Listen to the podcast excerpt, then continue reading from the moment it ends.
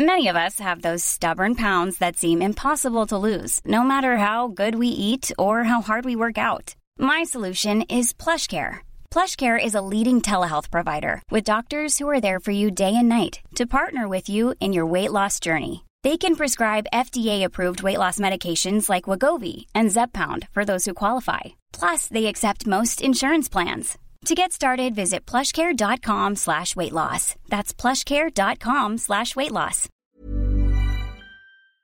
Content warning. Check the show notes for more information. It's August 6th, 1890, and another remarkable event is about to be uncovered by Arion, Rebecca, and Olly, the Retrospectors.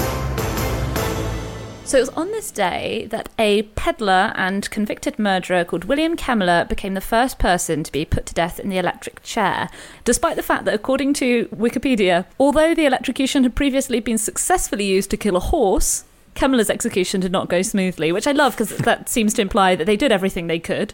They shocked him once and it rendered him unconscious. It took eight minutes, and the New York Times reported that the stench was unbearable. Mm-hmm.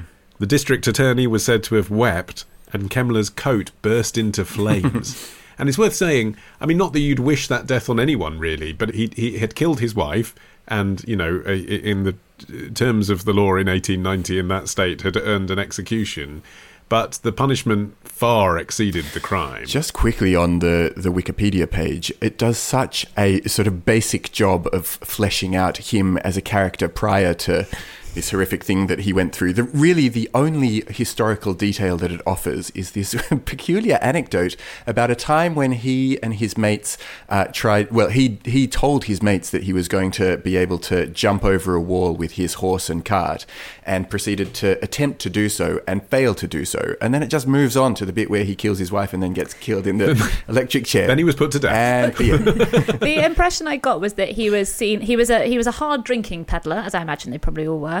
Uh, and I, I feel I feel like the point of that anecdote was maybe to give the idea that everyone considered him a kind of harmless sot, Bit of a bit cad. of a cad. But yeah. then he, unfortunately, in a drunken rage, murdered his common law wife Tilly Ziegler with a hatchet. Uh, Hmm. And unfortunately for him, New York had just passed a law becoming the first state to allow execution by electric chair. And it's worth mentioning why they passed that law, actually, because it was on March the 22nd of this year, 1890, that the New York Court of Appeals had ruled that death by electric chair would not be considered cruel punishment. Hmm. They thought it was more humane than hanging. That is why they wanted the electric chair. It wasn't supposed to be like the Uber execution hmm. device that went for eight minutes and left you smouldering. It was supposed to be fairer. And that's true. I mean, you do hear a lot of historical accounts of these botched hangings where people's necks didn't break and they were left dangling and choking. And I can see how it was seen that, you know, electricity was still relatively new and it was seen as, you know, this. Yeah, here's like a modern way to dispatch yourself quickly. What was strange was it was invented by a dentist from Buffalo, which is the same town that uh, Kemmler was living in when he committed this murder. And this strange character, Albert Southwick, had witnessed an elderly drunkard, quote, painlessly killed after touching the terminals of an electric generator, and somehow got the idea, rather than thinking, what a horrific, scarring thing to witness, he thought, maybe we could do this to criminals.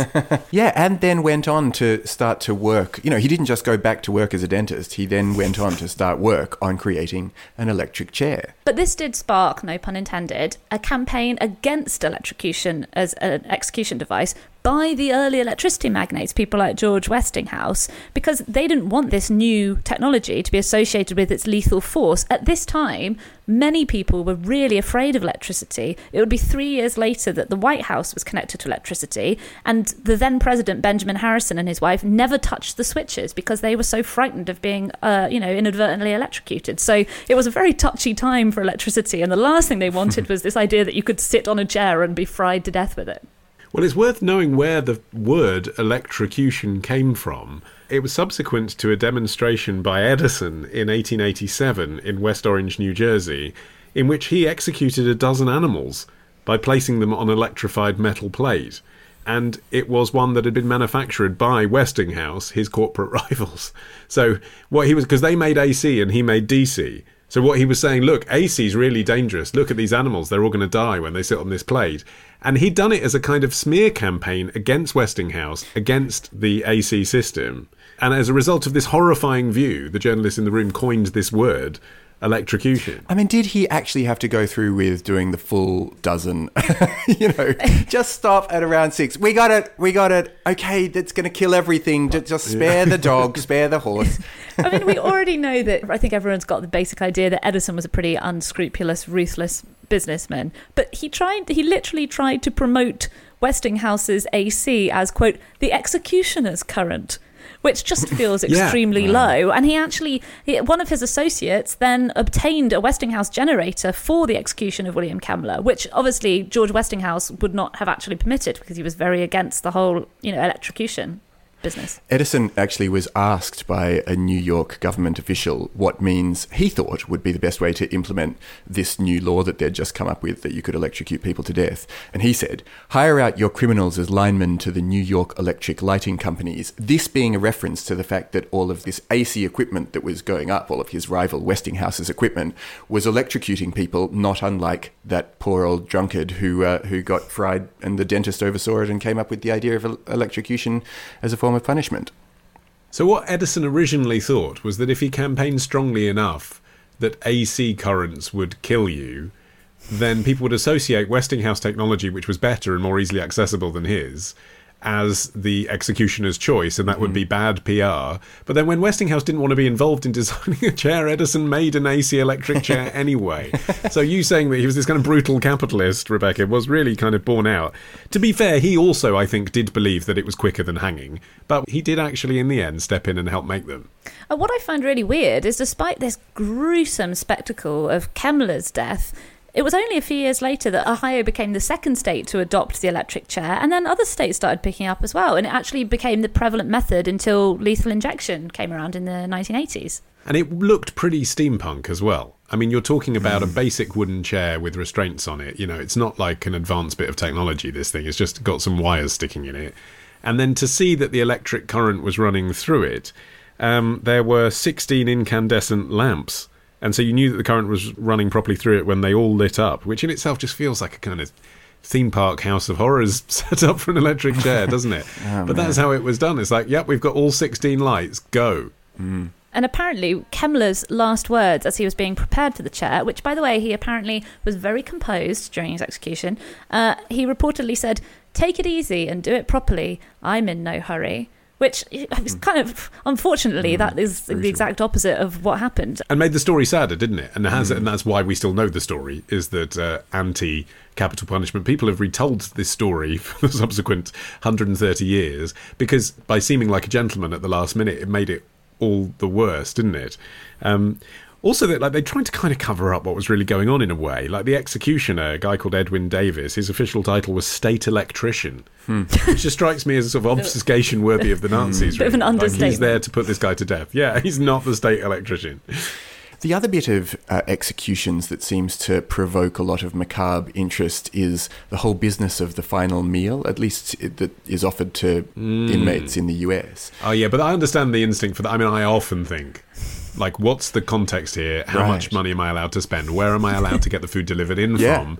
Is it lunch or is it dinner? Like, I really do think what would be my final meal. I've Yeah, thought about I think- it quite extensively. I think that's the thing that sort of gets people interested in a funny way because you sort of think of it being a meal that you have before your n- not untimely and and rather more gentle death Right. rather than what or even actually like being before offered. your own, or before perhaps you end your own life. You think, Yeah. what would I like to eat if I could end yeah. everything perfectly and happily? How would I do it? You're not thinking when you've got the pit of fear in your stomach that your death's about to be witnessed by hundreds of people pointing at you as you fry, are you? Exactly. Then you're not. It's not you're not at that point going to think mm, barbecue or Yeah. sushi. Well- this is there's no appropriate meal. Olly, I can tell you're desperate to tell us. What have you decided on for your last meal? No, I mean honestly, I mean I could fill like an hour long episode of this podcast. Maybe we'll do it on Patreon, just talking about all the different options. I mean, it would. I mean, like the headlines are, are barbecue chicken from a particular restaurant in West London, but obviously I'd be in Tennessee, so that would probably be not the thing. I'd probably get some sort of local fried chicken, but then also I think like like an English fried breakfast is good at any time of the day. That's true. Um, but you, want to feel a bit light on your feet, I think, as well as satisfied afterwards. So it's it genuinely, genuinely very difficult. Difficult decision for me. In your choice of chicken, you're actually in good company. Apparently, the most ordered item is fried chicken among people on death Well, you want row. in Tennessee. I mean, of course Yeah. it is. Followed by You know, when in Rome. Yeah, followed by burgers and accompanied by tubs of ice cream and chocolate chip cookies, which I do think, you know, it sort of is representative of the the, the location, you know, the palate of the location Mm. where sadly most of the executions is going on. And also, you may as well pile in the calories. I mean, at that point. True. Right. Yeah. At that point, you know, indulge yourself. Next time. The nudists themselves were massively outnumbered by people peering at them, even coach parties. Love the show? Support the show. Patreon.com slash retrospectors. Part of the ACAST Creator Network. Hi, I'm Daniel, founder of Pretty Litter. Did you know cats tend to hide symptoms of sickness and pain? I learned this the hard way after losing my cat, Gingy. So I created Pretty Litter, a health monitoring litter that helps detect early signs of illness by changing colors, saving you money and potentially your cat's life. Pretty Litter is veterinarian developed, and it's the easiest way to keep tabs on your fur baby's health right at home. Go to prettylitter.com and use code ACAST for 20% off your first order and a free cat toy. Terms and conditions apply. See site for details.